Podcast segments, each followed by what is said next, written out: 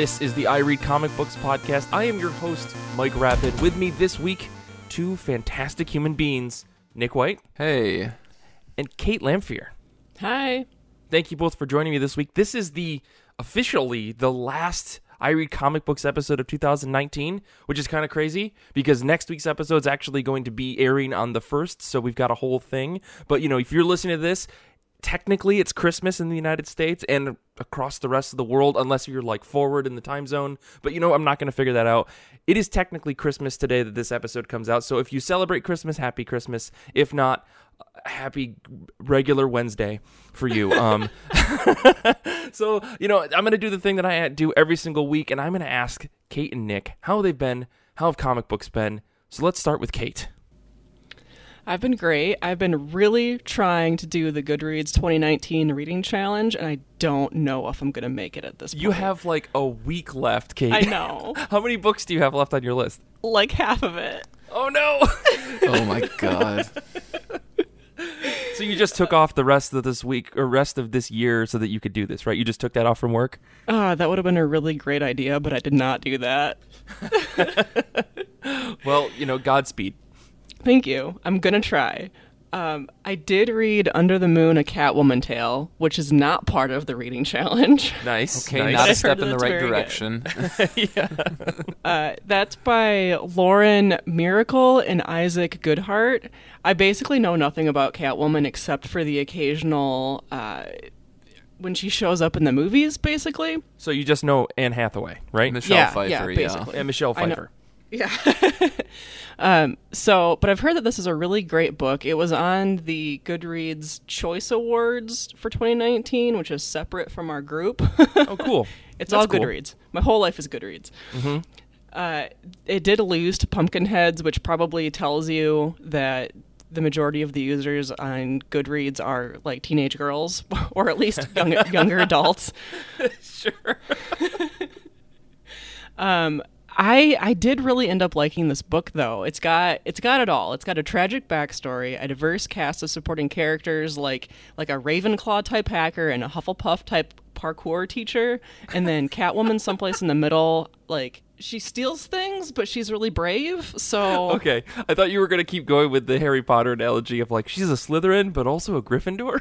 that's exactly what my thinking was. I was like, I can't. I need the sorting hat for this one. That's great. Um, she's got a really great character arc. She ends up helping um, a young girl in the book that really remind. I, I don't know if it re- if she reminds her of herself, but but I definitely saw parallels in the two characters.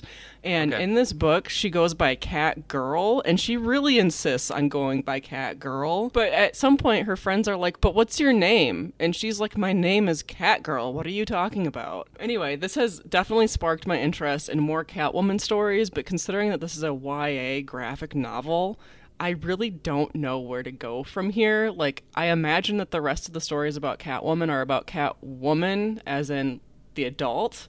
Mm-hmm. So I don't know mm-hmm. if there's a great jumping on point f- from this point. I have no idea. I think we have to consult our our resident DC young adult oriented comic book expert Kara Shamborsky, but my guess is that she would say, "Forget about Catwoman, just read Young Justice or Teen Titans or something like that," because I know that that's in the same kind of vein of like YA, young, eh, not necessarily YA, but like very drama oriented stuff, kind of like YA books can be. So I don't know. That's my best guess. But Nick, uh, what about you? How have you been? How have comic books been? Uh, th- things have been fine. I feel like we've hit that point in the year that I think a lot of people hit where you're starting to panic and figure out exactly what your holiday plans are. Uh, and I realize that's kind of a privileged position because I suppose there are some people out there who like aren't trying to figure out which relative they're going to go visit because some of their relatives have said "Y- y- you you can't come back after what you did last year.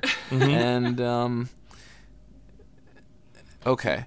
Um so some some people yeah uh that's that's what happens. But um again like i said i'm in a privileged position where it's kind of a, a juggling of who's going to go where and who's going to see who and who's going to get seen before Christmas or after or get pushed off into the new year if you're like on a low tier of of family ranking. I don't know.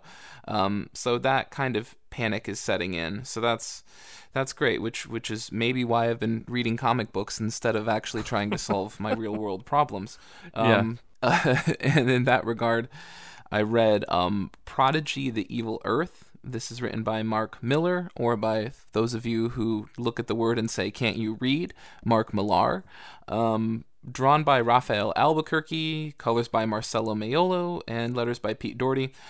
And the main reason I really just picked this book up is because I just haven't seen Rafael Albuquerque's art in, gosh, quite a long time. I'm sure someone to this, someone who's listening to this, is angrily shouting at their um, uh, phone or podcatcher or whatever, you know, he was just on this. Well, guess what, guys? I don't have Comic Book DB anymore. It's it's yeah, gone. Exactly. I, I tried to go there out of desperation, like two days after I knew it was closed, and you know, maybe there was a fluke or some last minute reprieve, but it's it's gone.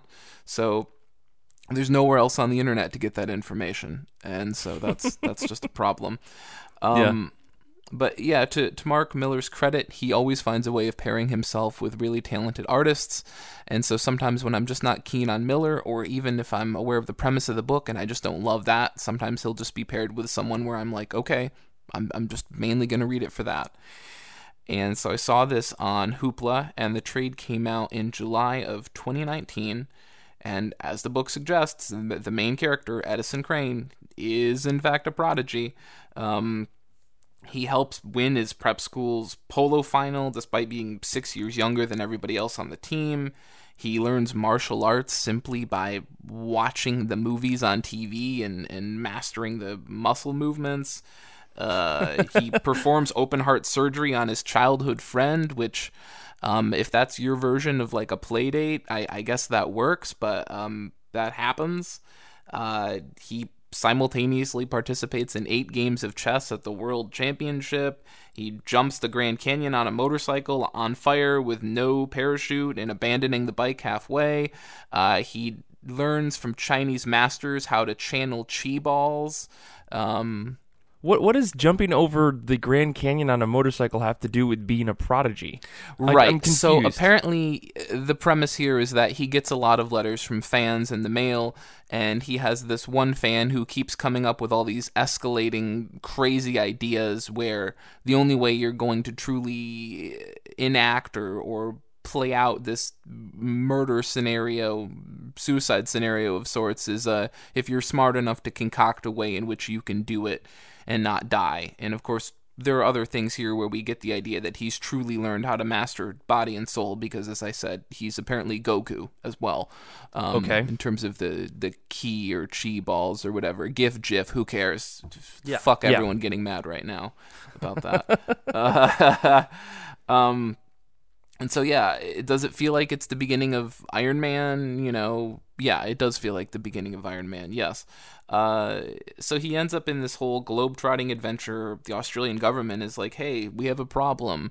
Um, cars are materializing out of nowhere," and it's a bizarre situation because the cars are for brands that have never existed on Earth and they have license plates for states that have never existed in the United States. And the cars are filled with animals in cages that are dead. And if that sounds like something very bizarre, that's because it's a fucking mystery and now it's the whole crux of the book, okay? Like Okay. Why is this happening? Um so So so what's the so the so the point of this book is that this guy's just really cool. I'm confused as to where yeah. the like hook is into the story of however long this volume was. Right. So uh, the premise is that he's he's a very smart guy. Um, his dad, I think, was a senator, and then he became like Secretary of State. And his dad is very much like, "Look at this path that I've carved for you." Basically, more or less, you can probably go on to be president, right? And um, Okay. This kid, uh, Edison Crane, um, you know, he's much more interested in kind of following all these like mysteries and people that are trying to like tie him into all these different like unsolved events and things like that. And as a result, his dad disinherits him, you know, hands him a dollar coin and says like, that's, that's all you're going to get from me. Um, and so yeah, it basically turns into something along the lines of National Treasure or or Mission Impossible, where we're like learning ancient secrets about the government and breaking into you know high security buildings and Oh, um, okay. This is know, a hard lot left. of that as he's trying to solve this mystery. And um, if it seems like, gee, this is like tailor made for becoming a movie or a TV show, all you need to do is remember that Mark Miller has a big bucks contract with Netflix at this point, and you go, well, okay, that seems that seems to add up. Um, Yeah. I'm just really intrigued that Mark Miller has written a book in which the protagonist isn't a sexually frustrated, violent, violently prone Caucasian man in his low 20s Um, I, I guess I should mention the the main character Edison Crane is is African American. Um, so in that sense, I think it's it's great because you know, Miller's protagonists have at least for what I've read of Miller have been pretty narrowly defined within Yeah. a very small subset of characteristics. So it's great to see him branching out, even if it maybe feels a little um, superficial and not as uh, not as in depth and well rounded of a, a character. I mean, I would say there is like one defining difference and characteristic, which is the idea that um, Edison is smart enough to obviously understand that um, sheer intelligence and, and violence aren't like the only two ways to solve problems. He genuinely seems to have a um, real sense of empathy um, and a lot of people that he finds along the way that are, are broken or like a soldier who has PTSD. He tries to like um, you know find ways to get them working for him or helping him out or you know like sort of a mutual you help me I help you sort of thing. So that's that's Gotcha. kind of nice. We'll see. We'll see if this gets a sequel or not. I don't know. I feel like Miller is just not that interested in doing that sort of thing anymore, you know, beyond a 5 6 issue arc. So, Well, he's he's Um, written a lot of books that just kind of end after a first arc with a potential to continue, and I think that's just him trying to set up future avenues when he maybe runs out of ideas or just needs to cash in on something. Who knows? Not to say that that's all Mark Miller thinks about, but it seems like on the surface that's all that he thinks about. well, and if if it's not that, it's what Netflix is asking of him.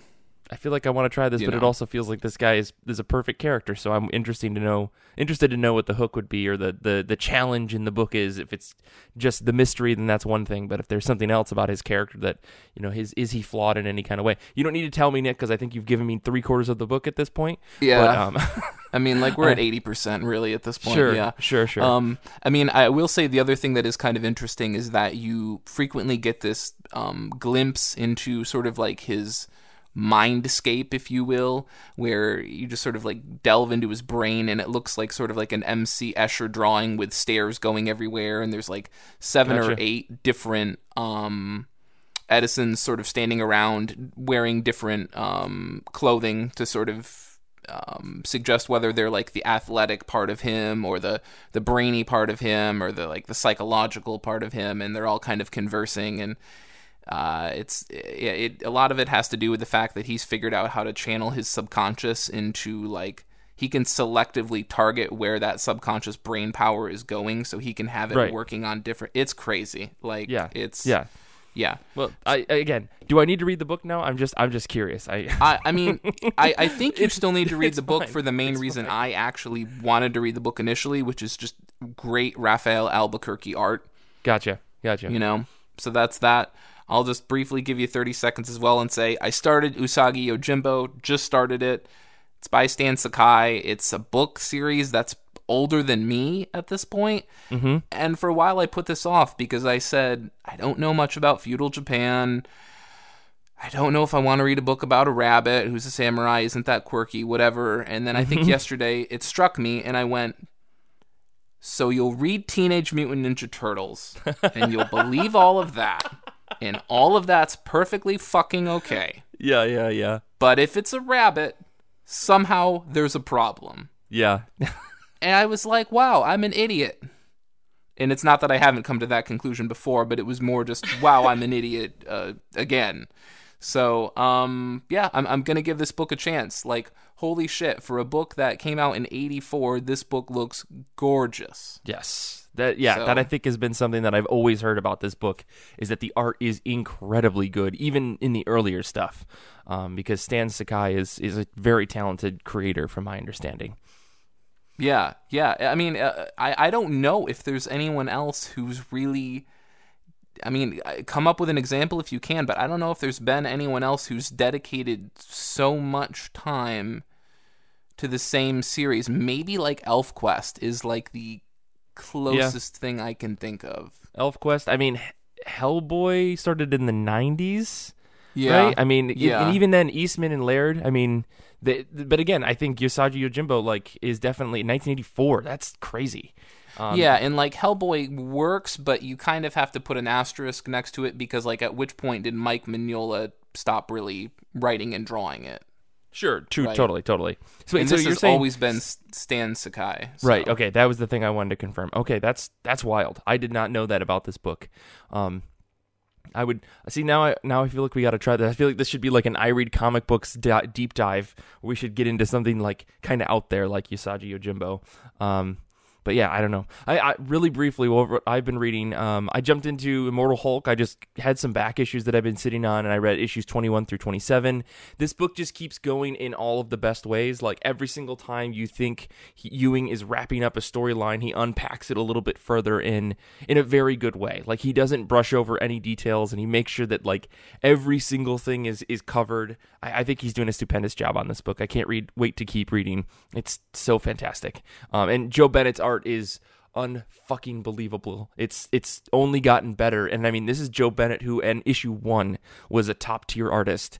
Um, I think as he's gone to do more and more of this weird body horror stuff that's been prevalent throughout Immortal Hulk, his art has only gotten better, and it works so well. I think there was one issue in there in the the range that I read that had a guest artist, and when it switched back to Joe Bennett, I was like, oh no, this is the only artist that can work for this um, and, and not to say the other artist was bad, but I think like just Joe Bennett's specific style of line work is so crucial to a lot of the body horror stuff that I think really makes this book truly unique over at Marvel.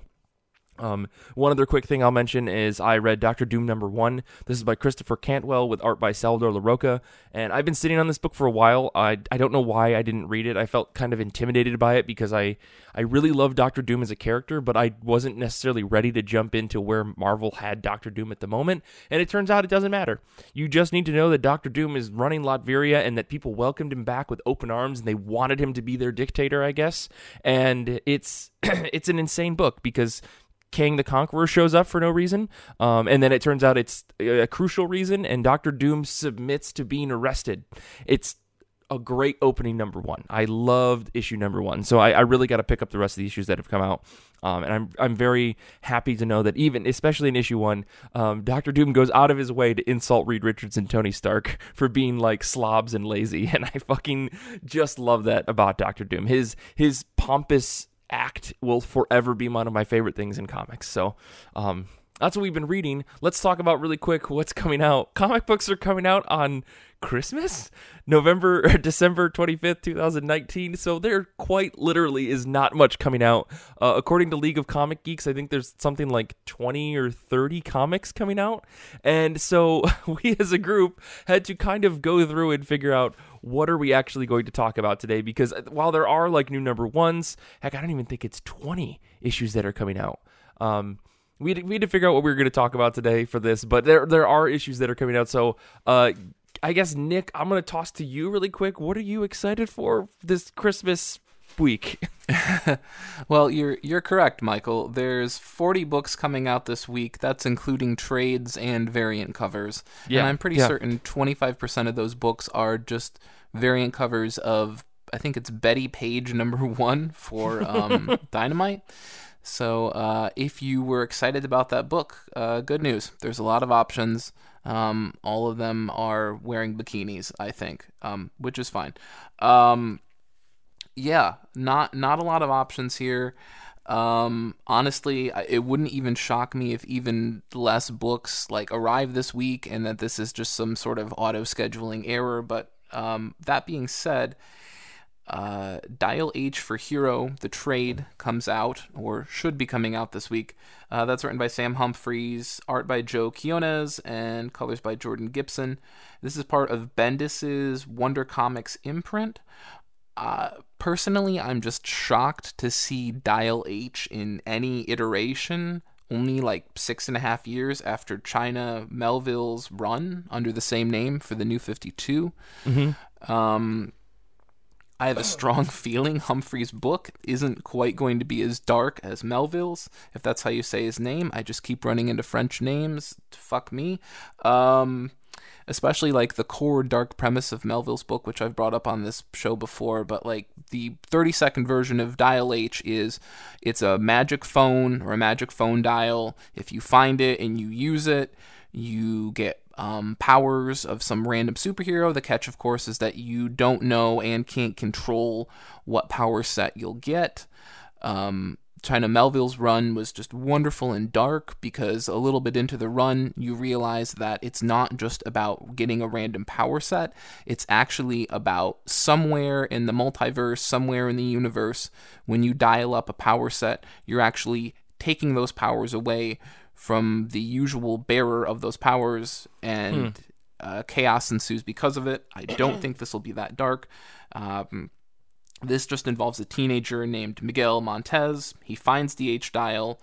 Uh, bad guys want it because why wouldn't you want it? Um, and he heads off on a fun road trip to deliver it to the one person he thinks that can keep it safe, Superman. So clearly, there's some bad decision making that's already happening um, this far into the book. Uh-huh. Uh, so yeah, I mean, like I said, um, I'm just absolutely shocked that DC is is doing Dial H in in in any capacity. Like for me, Dial H is one of those properties that like it feels like one of those DC properties that gets trotted out every like 20 years or something like that where people mm-hmm. are like, "Well, um we have this." So the fact that it's like showing up not even a decade after the last time, um I'm just I'll I'll I'll, I'll take Dial H in, in in any form. So, you know. Gotcha. Sounds cool. Uh, Kate, what about you? What are you excited for this week, or not this week? Dot, dot, dot. yeah, I cheated. I'm sorry. I there was there was nothing coming out that I was terribly excited about on Christmas, or even that I'm aware of the week of New Year's. So. I chose something that comes out on January 8th, a couple weeks from now. And surprise, surprise, it's a Firefly book. It's Firefly Outlaw Ma Reynolds number one by Greg Pak, David Gianfelice, and Ethan Young. And yeah, it's about Mal's mom, who's an outlaw. Okay. And the cover shows Ma Reynolds holding a smoking shotgun, and Mal is basically hiding behind her in a store. and okay, so Boom is just just pounding out these Firefly books, right? That's what yeah. I'm understanding. Yeah, like the last one was about a heist with all of the all of the lady characters from the ship, and um, yeah, this one's about Ma Reynolds. And I'm only f- following Firefly and trade because I I end up getting so behind in comics anyway. I might as well have the nice, beautiful hardcovers on my shelf. Mm-hmm, um, mm-hmm. So it's probably gonna be a little while before I actually read this one, but I'm so excited about all of these like crazy stories that they're coming up with. Oh yeah, I mean, what a wild concept! Uh, especially like, I would have never expected to see a book about Captain Reynolds' mom. I mean, it's just crazy when you consider that all of this has been built on the backs of one season of a show, and not even that long of a season, mm-hmm. and a movie. Uh, yeah, that's just crazy. I, I'm sure more has been made of less, but still crazy. Yeah, I, I, mean it's it's impressive. I think like that, especially that there's still like a fan base. Like obviously Kate is all on board for this stuff, so it's like, I mean I think there's more than just one person out there. Like there's obviously a, an audience for this. So I, I mean, I Kate, have you read any of the stuff that's come out since um, Boom bought, got the license for this? I've only read volume one. And okay, okay. volume two is sitting at, at my LCS waiting for me to pick it up. And then I think I have the heists book with the ladies in it, but I haven't gotten to it under my pile of, of the Goodreads uh, challenge books. Okay. Uh, well, I guess the question was, did you like Volume One that you've read so far? I, I maybe have asked this on a previous episode, but I, am still curious. Yeah, it, it was a big uh, change from what Dark Horse was doing because it covers Mal and Zoe in the war. That's the backstory to the show. So Right. it's it's a big shift, but it's still I, I think that they were still true to Mal and Zoe as characters, and mm-hmm. I'm I'm looking forward to reading more about the rest of the characters that weren't in the book. That's exciting. I, I guess to to a certain extent. I mean, I feel like there's gonna eventually be just a huge, huge backlog of Firefly stuff for people who one day discover the show in like 2050 and they're like, "Oh, that was really cool. Whatever happened to that?" And then Kate's gonna open up her chest full of Firefly comics and say, "Don't you worry, I've got you covered." Uh, that's how Kate's gonna talk in the future too. Uh, uh, well, for, for me this week, I'll, I'm actually picking a book that's supposed to come out on Christmas Day, and this is East of West number 45 by Jonathan Hickman and Nick Dragotta. And the end of times is coming, as far as I'm concerned. I'm I'm a couple issues behind on this book, but we are in the middle of the final arc of East of West. The whole series is going to be done, and I don't know what that means. I'm very scared to see what the end of times means. Like I worry that if this book ends, the actual world is going to end. I feel like Jonathan Hickman has that kind of power now. Uh, Marvel have, has given him way too much, and now he can actually end the universe as we know it. So I'm I'm excited for this. I'm also kind of sad because I really love this book, but you know all good things have to come to an end, especially in comic books, unless you are a you know the Marvel or DC universe, then then we just keep going forever and ever. But um, I'm I'm happy to see that this book is getting like the time that it needs to actually come to an end, and I'm excited to catch up in like a big swath of comics. Maybe I'll do a full reread of of East of West. I figure if I've done, I did a full reread of Chew. I can reread anything now. There's there's no limitations. Nothing is as long as Chew that I have in my backlog of like I need to reread this. Um, with the exception of Usagi no Jimbo, if I decide to Usagi no Jimbo, I, I don't know how to sa- fucking say this book's name. Um, that's that's the only book that I probably won't be able to read all of it. Or ElfQuest, as much as I want to. I want to read all of ElfQuest, but boy oh boy, um, that's a lot of comics. Uh, but you know, we're going to take a quick break, and when we get back, we're going to be talking about the Goodreads Book of the Month, as voted on by the fantastic people over at our Goodreads group. So we'll take a break, and we'll be back in a second.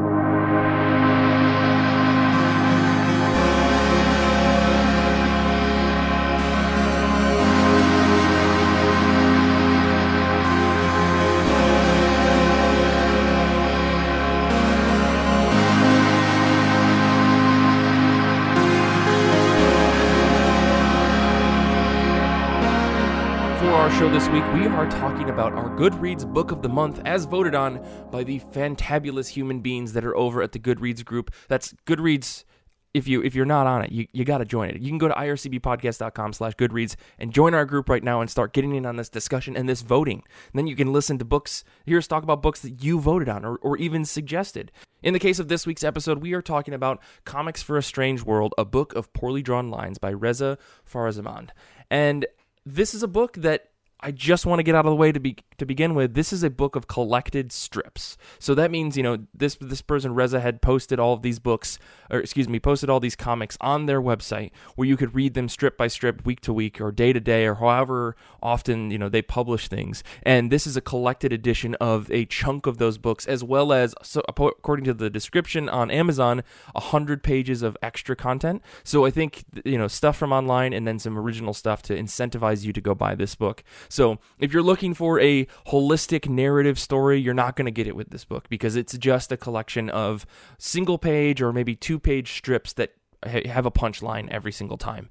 Um, so you know, reading through this, you're kind of just getting bit after bit after bit after bit, which can be good and can be bad. So I, mean, I'm going to open up the discussion floor to Nick and Kate. What did you guys think of this this collected volume of strips? I definitely had a hard time switching from reading comics that have a specific narrative to reading a collection of, of single panels that don't have an ongoing narrative. I mean, Okay. I en- I enjoy comic strips in general. Like if I if I scroll past them in social media or read them in a newspaper ten years ago, or Who still um, gets the paper? yeah yeah if if i see a panel as a single panel like this like this specific comic i do see it occasionally on like pinterest or reddit or something then i enjoy it but to sit down and read it in an hour like the whole thing back to back was a little rough Yeah. Yeah, I, I, I definitely felt the same way. Like it was it was definitely a book that I picked up and, and put down a couple times just because I felt a little overwhelmed with just the, the constant joke after joke after joke. Um, but I don't know, Nick, what did you think? Well, you know, thinking about it now, what's kind of interesting is that, you know, I'm now running through the idea in my head of, um, you know, collected books of comic strips sometimes don't really bug you, and what kind of, you know, didn't really jive with me about this one. And I think part of it is just that, like, even if you have a collected book of, say, something like, um, uh, Foxtrot or or Garfield even Yeah. uh, there can tend to be a a narrative arc that goes through the daily strips maybe the arc is is a week maybe the arc is 2 weeks and so there's a sense of continuity and and even a sense that the the comic strip writer artist um can sort of flesh out a, a longer playing story, right? And and I think part of the problem with this book is that there's not really any of that. There are some minor callbacks. There are a, f- a few characters that returned from here to there, um, but there isn't really a big payoff in terms of that. And so, really, what you end up is just a lot of very different cartoons um, just kind of smashed next to each other across these pages. Um, and I think sometimes what that does is it, um, even if the the the strip is is good, like it really doesn't give the strip uh, a chance to breathe because you're just you know f- fucking turn into the next page and you're just running uh, you know running into the next one anyway. So you don't like sort of get a chance to really sit with it unless you're imposing that upon yourself. And I'm sure some people are saying out there, well, Nick, um, you know, the what what what about the Far Side then? You know, that was just one panel and it didn't really have arcs and shit. And and the the Far Side was a unique piece of of genius work. So how dare you? So, um, That, it's interesting that you say that because I I was also thinking about well, what about other books that are just kind of strips, right? mhm. And I like that you brought up the idea of a a maybe overarching narrative that didn't necessarily require you to read all of them, but if you did, there was a slight payoff, like such as in Garfield, um, oh, definitely. or even something like Nimona, for instance. I mean, that's a book that I think we champion pretty hard on this series or on this podcast, and Nimona is a series of short comics or strips in some ways like one page comics or multi-page comics um, that really like there is an overarching story but if you read them one off with the idea of knowing who the characters are like if you knew who garfield and day or jim and whatever the fucking the dog's name was if you knew Odie. odie if you knew who those characters were, um, like you could read those one off, um, even if there you knew there was an overarching story. You know, like Garfield eventually eating all of Jim's body and organs and mind, um, such as the the subreddit that's out there implies. But um, that's that's totally unrelated. I guess what I'm trying to say is, without that even even a remote sense of narrative, um, or Mhm. or anything, this book does kind of fall a little bit flat, especially at least for me, because a lot of the the comics didn't really hit home. Like a lot of them were kind of just like, oh, like it just ended, or the joke kind of fell flat for me, and that seemed to happen like over large groups of pages. Um, like and I and I did have some some strips that I really enjoyed. I, I jotted some of them down in our notes, um, and we will go through that in a little bit, but. I mean, on the whole, I'm not really huge on strip comics. Um, like even when I was reading them in the newspaper, when I, you know, back when I was in high school working at lunch and I didn't have anything to read, I would pick up a newspaper and just read the Sunday comics. And I mean, those are funny because I'm reading them once a week. And I think to go back to your point of, you know, none of these had time to breathe. I think that's what made makes this web comic really work. Is that maybe they, you weren't getting comics every day or, or, or multiples in a row. You were getting them maybe once or twice or three times a week, and you could like come back to them and having not thought about them for a day or two, and that's what made it funny. Um, I'd be curious to know if there's anyone out there who binge read all of these comics like online and really got a kick out of it because I feel like the the like slight humor that you get out of some of them um overall just becomes kind of mediocre as the story goes like as the as the book goes on as you start to binge a bunch of these you kind of go oh I don't know how funny a lot of these are, and that's unfortunate uh, because I think that when when the comic does work really well, or when the single strip does work really well, it's fucking hilarious. It's just unfortunate that I don't think that a lot of them really hit home, or maybe that's just me.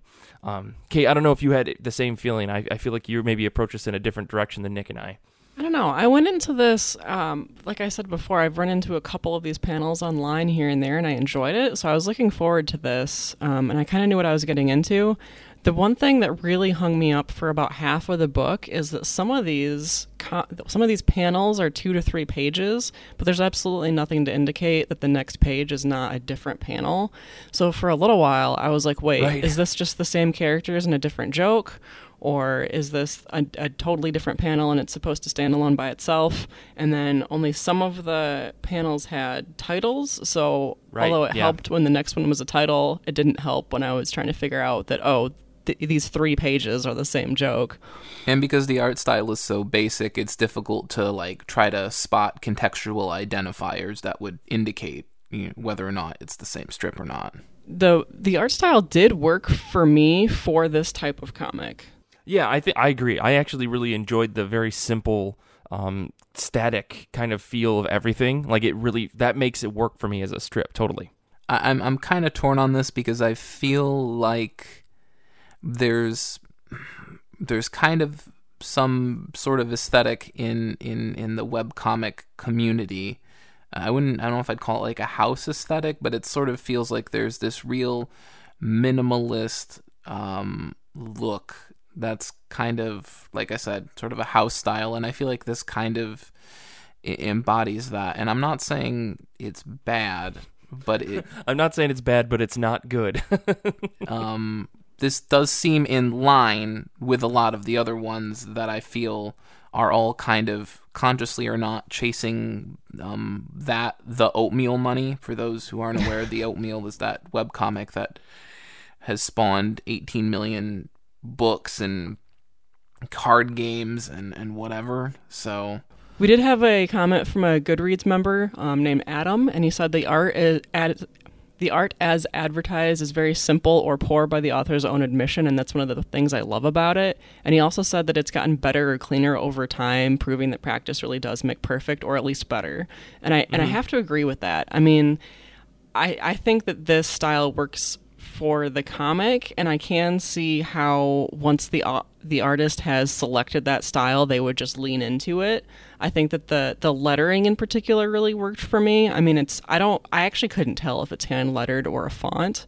And because it's so consistent and, and reasonably clean, even though it does look like pencil strokes or brush strokes, Yeah, I, I, I think. I mean, to go back to, to what Nick was saying, like the, the quote unquote house style. I think that you know the simple simple drawing style is is there for a specific reason. Yeah. In that you know it's hard to make a comic, especially if you've got a comic coming out a handful of times a week. Um, you know you really have to draw as simple as possible otherwise you you fall to fall prey to the thing that plagues every webcomic that's ever existed you know not delivering on time um, and especially if you're trying to make bits i mean you look at other comics that are pretty popular um, like alex norris's webcomic name which is the quote-unquote uh, oh no comic um, you know where it's just a blob and something happens and at the end it's always said someone is always saying oh no um, i think or if you look at um, extra fabulous comics um, for instance that's another very simple style um, that the creator you know just draws with a pen and pencil and Yeah. it's it's you know very simple like characters very simple. I I would say very similar in style to poorly drawn lines. Um, and I think it's again because they need to be able to churn these out um, many many in advance probably to, in order to schedule to make sure they don't fall behind because that is the one thing that kills a webcomic it's not its constant delivery. Um, if well, you don't and there's no that, denying that as much as we might say a comic is simple, crude, basic, poorly drawn, no pun intended, Mm-hmm. um, no matter how much we might have an idea or estimate how long it takes to create that strip, it's always going to be longer. It's always going to be a more difficult process and a more arduous one than what you or I could could um could imagine you know even Yeah. though there's the real temptation to look at some things and go i could do that well you probably could but you also don't have any fucking clue how long it took that guy to do it Right, and and I don't think that we're saying that that the art style here is bad. I think Right. it's it is just as it's a simpler art style than say what we're used to in you know major Western comics, specifically when we're looking at the big two, where we're looking at you know um, there's just a heavy amount of detail that you're not going to get in a strip comic because the idea of a strip comic in specifically in the case of poorly drawn lines is not necessarily to tell a narrative story, but to tell a a story that is shareable, can go viral, and is simple enough that someone can take it in in a second on their mobile phone or something like that. I mean, that is, I think, the there is some sort of I, I talked to a friend of mine um, kyle who's he was like a he's an artist that's you know worked on a handful of different things. And his big thing when he was working on his strip comic was he needed to make it short enough that someone can consume it very quickly. Um, and it also needs the has the potential to be super shareable as well as super relatable. And i think that's what they were going for you know like uh Farazmand i think was definitely trying to create a bunch of comics that you could go oh yeah that's me. Or you could send to a friend and go it you in your in your you know chat of choice that you prefer. You know, it's it's it's really funny. I mean, there was one in specific that I put in my notes here, like page um 172 i was like this is me and nick and it's because it's it's two people just fighting with each other because they're they're friends but they also hate each other at the same time um yeah yeah I mean, it's it's it's the Shapes Club um, comic for anyone that's interested, and um, I think it's it's very very funny. But like again, there there was a handful of these in here that I really enjoyed. I had a lot of fun with with some of the jokes that uh, that were that were put in the book, and I don't know if you guys had any particular um, comic bits that uh, really stood out for you in this book, but I didn't think that on the whole this was like a bad book. I just think mm-hmm. that as a, as a collection of strips, like I don't think this is necessarily something you should sit down and read in a sitting like I did. Um, I think it's something that you should put on a coffee table and just kind of pick up every once in a while, or have someone look at and you know say, "Oh, look, this is a really funny strip," um, or maybe you just wanted to buy it to support the creator, and that's totally understandable as well. Well, and I think a lot of that just boils down to the to the simple fact that uh, comedy is tough and it's really hard to do, mm-hmm. and I think it's even more difficult in a medium where you don't have intonation and voices to help you and you can try to control the pacing via page breaks and, and panel sequencing but that doesn't factor in the fact that eh, some readers read massively faster than others. Other readers don't take in the same amount of information you know as other people do. And so just comedy is is is is it's really hard to do. And i think sometimes where this book seems to consistently misstep is just not having as long of a build up and maybe blah blah blah ha ha Fortnite millennials everything's on fire. Uh, maybe this is just another reflection of people just having shortened attention spans and the author is merely just trying to play to that but for me, it was some of the longer strips, especially um, like the one about Sturb's package, right? Where he gets the package for the guy named Sturb and it's not him and he throws it away. Yeah. And then Sturb shows up and the only natural solution is to throw him away too. Um, like that worked for me. And I think it's because the joke had more of an arc it had a little bit more of a build up. Um, there was a bit of time to just sort of anticipate what was going to happen, as opposed to like panel one, panel two, panel three were done. Um, yeah, Lenny in our so. Goodreads group pretty much said the same thing about the difficulty of humor in comics. She said, You're essentially creating comedic timing between the space between panels, and the joke has to have both visual and written strength for it to land. Which I have to agree with. I mean, if you're missing one of those, it's not going to work out when they're your only ingredients. Yeah, and I, I think some of the some of the jokes in this could have landed better with an extra panel or two.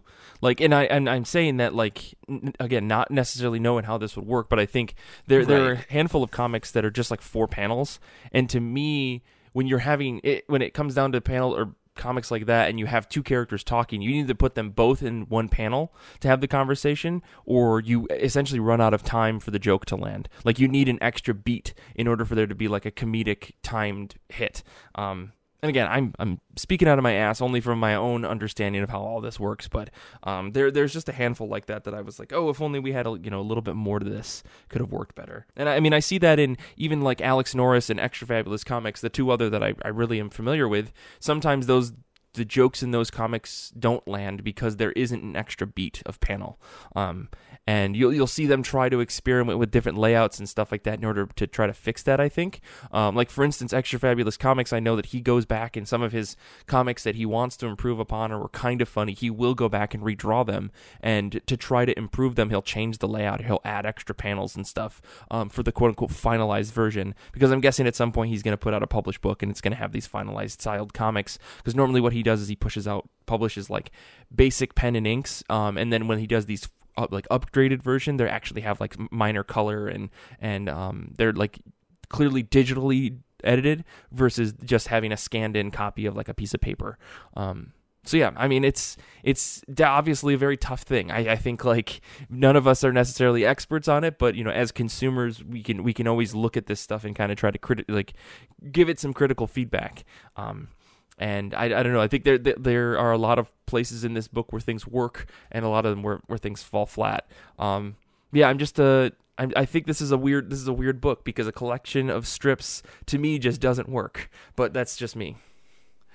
I think some of it might just boil down to the way in which the strips were organized in the book, honestly. And it's hard for me to put my finger on, but I think I think maybe in some cases it would have helped if um, strips that did tend to use the same characters or whatever, if they were um, obviously put together. Um, but I also I don't know like I think the book had like four themes or four chapters, and for me it just felt really arbitrary in terms of um, the organization. Mm-hmm. Um, so I don't know. I I think some of it really just is like yeah, this guy has certain themes that he likes to riff on, and if you're reading this once a week or something like that, then maybe it just doesn't become really evident. But if you're like marathoning this whole book in an hour, like you sort of start to come up with a short list of well, these are the seven things that like this book seems to really encompass, Mm-hmm. and it just becomes much more blindingly obvious, um, as opposed to creating a desire for you know a strip that you won't see for another month or something like that. Yeah. Because otherwise, I was like, okay, we get it. Like the internet's bad, people are stupid, cats hate everyone, technology has ruined us, and an obligatory joke about drinking tea, right? Yeah. Um, and I mean, I can sarcastically say that having marathoned the book, but if I was just reading this once a week, I don't think I would come away going like, like I've got your number, buddy. Like I get it. Yeah. I mean, I think that the, the categorization thing that you talked about doesn't necessarily help that, right? Because the panels they're broken up into four chunks, um, and they're all kind of centered around a specific theme, and it feels like that was intentional, right? They, well, obviously, it was intentional. They they put all the stories that take place featuring birds and you know different animals and stuff talking to each other into a section. There's a whole section about technology. There's a whole section about you know humans are weird, and um, so you get you kind of start to see some of those themes a little bit clearer. Um, I don't know if that was that in particular was the intention of the author to say like, oh, you can see kind of how all of my jokes are formulated. Um, But like, I, I I agree that some of that is kind of easy to take away. Um, but again, this seemed th- all of those themes that you talked about. I mean, you've got a couple more than your in your list here, but I mean, those seem to be the the prevalent jokes of the internet. I don't think that's unique to this specific comic. it's the prevalent jokes of, of a lot of webtoons and beyond that yeah it's just these are the things that uh, it- people who partake in a lot of internet media it's the things that they're obsessed with too so right.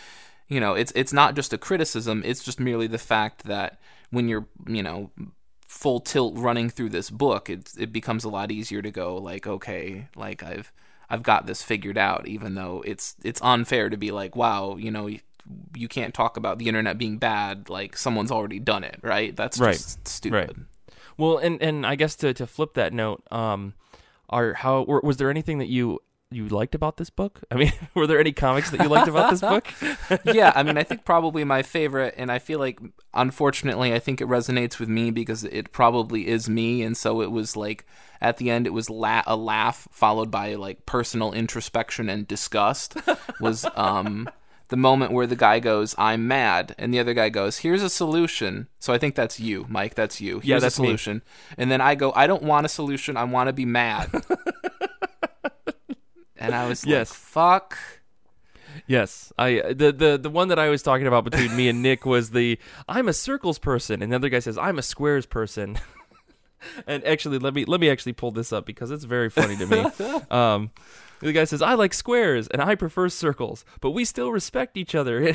The guy's pushing his square to the other guy's face. Is get that dirty bullshit out of my face. because that's again that's that's me and Nick. I mean there there was there were some good moments. I don't know, Kate. I want you to jump in here. Was there was there any particular strip that tickled you as you were reading this? I really enjoyed the the page four panel just immediately as I opened the book, and I could see framing this and putting it in one of my three tea cabinets. There's there's mm-hmm. four panels, and it's it's the same guy with the growing beard with four different things in front of him, and it says it started with coffee, soon became energy drinks, and then it moved to harder things, and eventually tea. and the harder things are like cocaine and heroin. Yeah, I've never I've never done hard, harder things. I mean, the but- scary thing is, I think we all know people, provided you omit the hard drug step. I mean, I think that like that's their arc. Like That's that's, me. them. And Yeah, you, exactly. you notice, guys, that the beard has grown. Like that is my Yep. life. I went from coffee to energy drinks, and we're not going to talk about my hard drugs phase. On to tea. That's all that I can drink now is tea and, in soda water. so I mean, I get it. I totally understand it. As I said, some of these comics you can very much say it me. yeah. Right. I mean, I, I think for me, the other one that I think another one I really relate with is just um, 169, where the, the bear says, I finished all my work at the last minute. I didn't even use caffeine, just good old fashioned desperation. And I think, I think for those of us who have tried successfully or not to get off of caffeine, um, we're so proud of ourselves, but then we realize that it's just us like clinging onto the you know edge of our chair to get things done. So, um, I mean, I, I really liked that. Uh, the one where like the the the parent goes, um, what is that on page thirty five, where the parent says something like, "Oh, um, what did you draw?" And the he the baby shows him, and he drew like Big Bird, and the parent says, "Yeah, that's plagiarism. Like you're going to jail or whatever." um, like I think people being punished for things that they shouldn't be punished for is just like that's you know putting a baby for some reason putting a baby in jail is like my jam so whatever that says about me like you know i loved it so Yeah. I think it was very good social commentary about the state of intellectual property property on the internet. Yes. I, Very well done in three panels. the one that one of the ones that I really liked again, and it's funny because I think some of these like we you know we talked about some of these beats don't hit after like three panels or four panels or something, but some of the ones that I did really like were very short. Um, like it, page sixty three, for instance, the goat he screams like a man, and there's just a goat, and he says, "I'm so tired," and the next panel is, "I'm so tired all the time." something about that just just really just really hit me um, and i feel like xander could totally relate because that's that sounds like him um, that's why he fills himself up with caffeine and energy drinks and eventually he's going to turn to hard drugs guys we should all be worried about him he just hasn't grown that beard yet so Buy him some tea for Christmas so that he skips Yes. that phase. yeah we'll just sk- skip him right into phase four I think there's a lot of I mean there are a lot of really good strips in that. I think we you know we've been pretty cru- or pretty critical of this book, but there there are some really good stuff um in this book. It's just a matter of, you know, kind of getting through it all to find those. And I think a lot of these ones, like I, I know that some of them I read in here that I thought were pretty funny were things that I had seen on the internet before, um, like, that had been shared around or retweeted or something like that or posted on Reddit. Um, and because I think like this, you know, this creator d- does a pretty good job of creating a very specific like styled comic with a very you know dry sarcastic tone to everything um, which is again is a very can be a very popular thing on the internet. I think there are a lot of strips out there that do that. But the, this one is successful because i think um, it's it has a style to it that i think a lot of people can can easily again say like you know oh i i relate to this. Like i very much can relate to this. Because despite the the simplistic nature and maybe even just maybe two animals talking um it is still able to convey that dry sense of humor that is i think very pervasive on the internet and i think obviously this is what this is aimed at Yeah, which is kind of like I don't know. It, it- it's kind of like a catch twenty two because honestly, um, yeah, I think I think having this in like book form and the way it's organized, like I think it doesn't do um a, a real.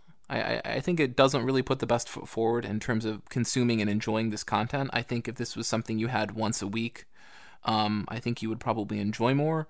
But then I think the catch of that is I think that this book, in terms of aesthetic, in terms of layout, in terms of approachability, I think this is something that you could feel comfortable handing to people who aren't as familiar or um, you know used to reading comics.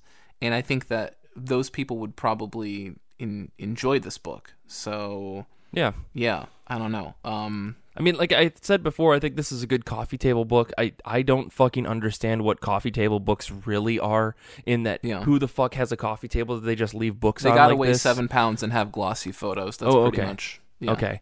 I mean, I, I just, but I, but again, I think that that description of it isn't necessarily a bad one. It's like a book that you kind of pick up and skim through every once in a while. And that's exactly it. That's exactly it. You just pick up and you skim once in a while. That's ex- you hit the nail on the head. That's that's where this book I think would shine. That's a much nicer way of saying this is a great book for your bathroom. Like is what what I wrote in our notes. Sure. I, mean, I I think that that's true, and I don't think that that's necessarily a bad thing. Right. Right. Because if you said that about like you know a, a, a big two comic, I think that that would be a little strange. But something like this that is just a something you don't necessarily need to invest a lot of time in or to get a lot out of it.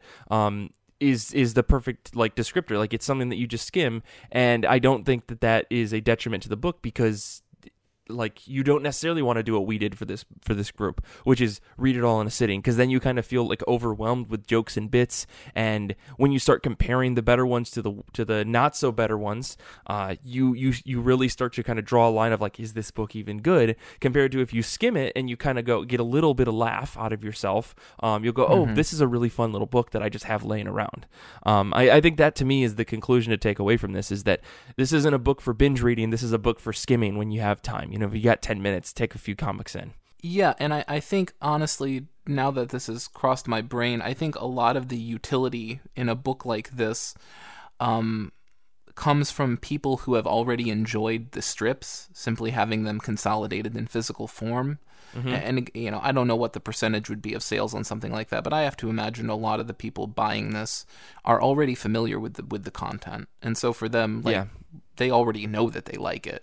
You know, Yeah, or they maybe read one comic and they were like, "Hey, this is you know I'm going to buy this for a friend of mine because I thought that, Yeah. that was really funny." Yeah, exactly. This is a great gift. I think it was like eleven or twelve bucks on Amazon. So if uh, you know you're waiting, you're, you have a friend's Christmas that you're doing after you know Christmas, um, you know this is a perfect book if you can get it shipped in the hellish time that is post Christmas Amazon shipping or whatever. At least it was twelve bucks on Amazon. Go to your local bookstore. Go to your local somewhere and pick this up instead. That would be much better than buying from Amazon. I think. Um, anyways, I guess do you guys have any final thoughts about this? Do you have other other like strip comic books like this, like collected editions of strips that you would recommend to people? I used to read the the Garfield collected editions all the time when I was like seven. Okay. Oh, I, I yeah. it's somewhere in my apartment. I have a copy of Garfield minus Garfield, the collected edition, which is the you know just the collection of Garfield comics, but someone edited out Garfield in all of them, and it's very funny because it's just Jim being crazy. Um, I remember that. That was a fun Tumblr.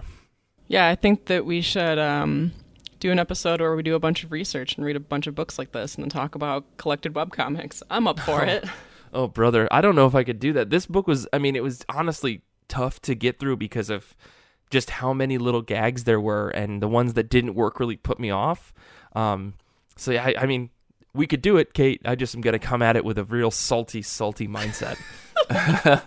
Well, you know what's kind of funny is like I was thinking about, you know, I don't I didn't thoroughly enjoy this book, but I also didn't thoroughly hate it, but in terms of other web comics that are out there, I think for me like a lot of the stuff that works is the stuff over at Webtoons, which is like the complete polar opposite. Yes. It's like hyper serialized, right? Like Yes. that's the stuff where you miss one and Well, sort of, sort of, because I think Shen, like for instance, Shen Comics, he he does he does like longer strip style comics, right? Or he'll do small Yeah. strips. But I I- think for the most part, ninety five percent of Webtoon is just is serialized comics, but just done in a different format than like Western page turn comics. right, right. Yeah. So, But I think that's it's the, interesting. the, the the thing to bring up about that though is that the strip comics that do well over there do have a certain thing about them that makes them work, right? Like uh, Sarah Scribbles, for instance, is a strip comic that's like relatable AF. If we have to get you know use the terminology of the internet, um, and I think you know something like uh, like Shen Comics is another example. Um, shucks, there was another one that I had on the top of my head that I can't. What's the other one that everyone always talks about? Was it my my tall gamer boyfriend? No, my giant gamer Uh, my my boyfriend? yeah well that one yeah my giant nerd boyfriend is a big one but that's that's more of a like autobiographical narrative story because she does do like ongoing like things. Um, right, and I think that's why it works. Like it hits Sure. the sweet spot between being semi-serialized and yet also you can consume one and share it, and it's super shareable. Right, and it's again, it has that potential to go viral. There's some meme Um, Yeah. culture in there. Like it's got a lot. Like she really hits the nail on the head when it comes to all that stuff. Um, and I think Yeah. Shen does the exact same thing. Like his comics are super relatable. He does a lot of stuff that I think hits internet culture right on the head. Um, but it helps that he's been doing it for like 500 strips, and he took like a year off, and there's still like a plethora of his content to get through. Um, but yeah, but to your point, Nick, Webtoon I think is a great place to kind of consolidate a lot of this stuff. Um, I don't think like for instance this uh, poorly drawn lines is not on there, um, and I think a lot of like independent webcomic artists haven't put their stuff up there. Um, and I, the reason why I don't know, I think there might be some ownership issues or something like that. I've but who heard knows? that it's been intimated, yeah, that there are some Like IP the creators who don't put their stuff on there have a have a reason for it. Yeah. yeah, yeah. Um, I don't know. I think um, Kate. I don't know. Are there any any other web comics out there that you'd recommend to folks? I don't know if you're reading anything that is in this kind of strip style. I yeah, I really don't read that many web comics other than the occasional panel on Pinterest. So Okay, unfortunately, I don't. But I'd like to read more. Well, Nick's got a whole plethora of webtoons um, that he could send you. I, I know it. Oh God. But, okay, well, true. I, I appreciate you guys taking the time to read this book. I know it was it's you know it had its ups and downs, but um, I, I appreciate the discussion here. I, I really want to know if you if you read this and you aren't on the Goodreads group, you know, jump over there on Goodreads. We're still talking about it for the through the end of the month. Um, so if you have any comments, please drop them in there. But um, otherwise, for now, I mean, you can follow us all on Twitter. You can follow Kate at Kate Elfier. You can follow Nick at Death Star Plans. You can follow me at Mike Rappin, and you can follow the show at IRCB Podcast on Twitter and on Instagram. I try to post there whenever I can. Our Instagram's fallen behind because December's been a weird, crazy month for me.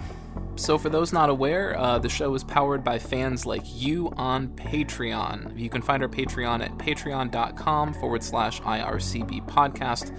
Uh, if you join now, you can get access to exclusive audio, articles, previews of the IRCB schedule, early access to top of my pile posts, and so much more. We would also encourage you to check out our Goodreads group. It's a lovely community of comic friends. You can join our yearly reading challenge. You can comment on our weekly threads. There's a whole lot going on over there. That's at ircbpodcast.com forward slash Goodreads. Head over to ircbpodcast.com for our pronunciation guide, Discord server, zines, merchandise, and everything else IRCB. If you haven't already, please rate and review our show five stars on Amazon, five stars. on iTunes, uh, Spotify, and beyond, and we'll read your review on the next episode. Email the show with what you've been reading, recipes, corrections, etc. At ircbpodcast at gmail.com. Infinity Shred is the best band in the universe. They do all the music for our show. We love them so very, very much. Their new album is stupendous. You should go, go check that out at infinityshred.com or on their Bandcamp. Xander is a high wizard. He's a great friend. He's a great DM and a person that's just fun to be around. He and I worked on editing this episode. I'll tell you that in advance. I want to say thank you to Kate. I want to say thank you to Nick for being here this week. I appreciate you guys digging into this book with me. And thank you to all the Goodreads folks out there who voted and nominated and had discussion on the Goodreads group with us. It's always fantastic. Really love all you folks out on Discord. If you're not on our Discord, make sure you join it. And until next time, comics are good, and so are you.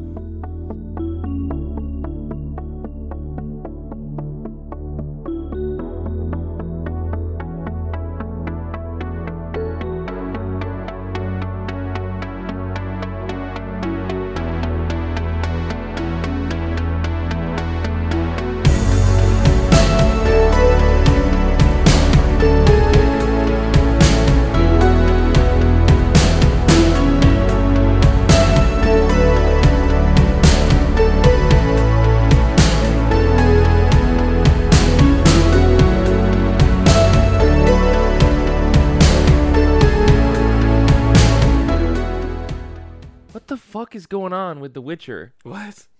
Is that animated or is it? It's it's action? real life. Oh no, you got to see every single curvature of Henry Cavill's muscly body. He's so muscly, according to the to the costume designer, that his muscles wore down the leather underneath his that, yeah. clothes. Well, if it's anything like the games, it should just be him having sex with everyone, which, I mean, Yeah, uh, that is it's true. Where did you hear that? I saw it on the internet, so it has to be true.